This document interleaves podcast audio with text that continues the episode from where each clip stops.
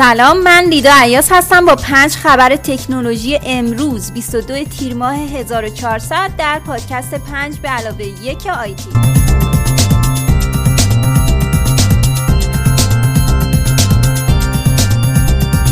خبر اول مربوط به راه اندازی سامانه همسریابی آنلاین به اسم همدمه که با سخنرانی رئیس مجلس شروع به کار کرده.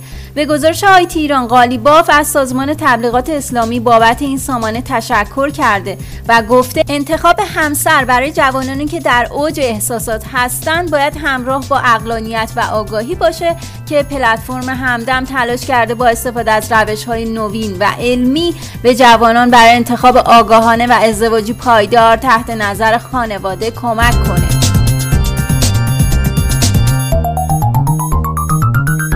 خبر دوم درباره اینه که رجیستری تبلت ها یک هفته به عقب افتاد. به گزارش دیجیاتو ستاد مبارزه با قاچاق کالا اعلام کرده که تبلت های لنوو از دو مرداد ماه و از سایر برندها از 9 مرداد رجیستر میشن. سخنگوی ستاد مبارزه با قاچاق کالا و ارز دلیل این موضوع رو بیشترین استفاده مردم از تبلت های لنوو معرفی کرده و تاکید کرده که بیشتر از 50 درصد تبلت های سیم کارت خور روشن در بین شهروندا شامل این برند میشه.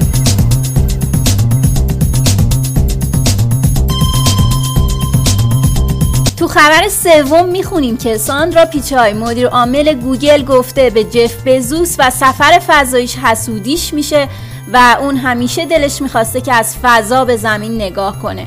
به گزارش آیتی ایران جف بزوس مدیر عامل سابق آمازون قرار 29 تیر ماه در 52 دومین سال روز پرتاب آپولو 11 به ماه با موشک فضاپیمای Blue Origin به فضا سفر کنه.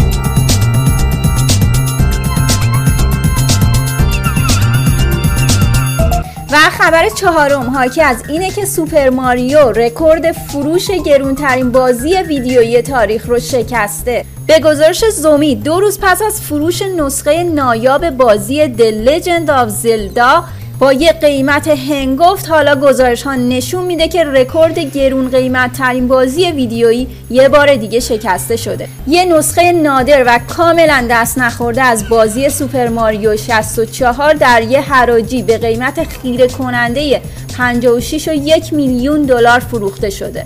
دو روز پیش The Legend of Zelda با ارزش 870 هزار دلار رکورد ارزشمندترین بازی کلکسیونی تاریخ رو شکسته بود.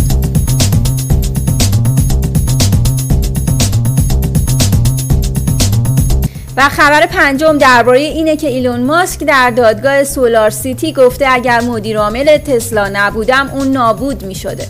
به گزارش دیجیاتو ایلون ماسک برای دفاع از خرید شرکت سولار سیتی توسط تسلا به دادگاه رفته. اون گفته خیلی تلاش کرده که مدیرعامل تسلا نباشه ولی چاره جز پذیرفتن این مسئولیت نداشته. شاکیان پرونده مدعیان که ایلون ماسک هیئت مدیره رو به معامله 2.6 میلیارد دلاری برای خرید SolarCity وادار کرده.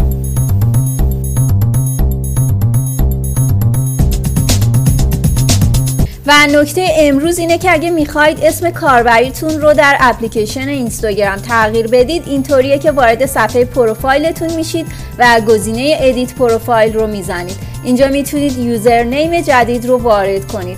بعدش هم کاربرای iOS باید روی دکمه Done tap کنن و کاربرای اندروید هم تیک داخل box رو انتخاب کنن. اگر یوزرنیم انتخابی شما قبلا توسط کاربر دیگه انتخاب شده باشه بعد از گزینه سابمیت یا دان پیامی حاوی این هشدار نمایش داده میشه که در این صورت باید از یک یوزرنیم دیگه استفاده کنید.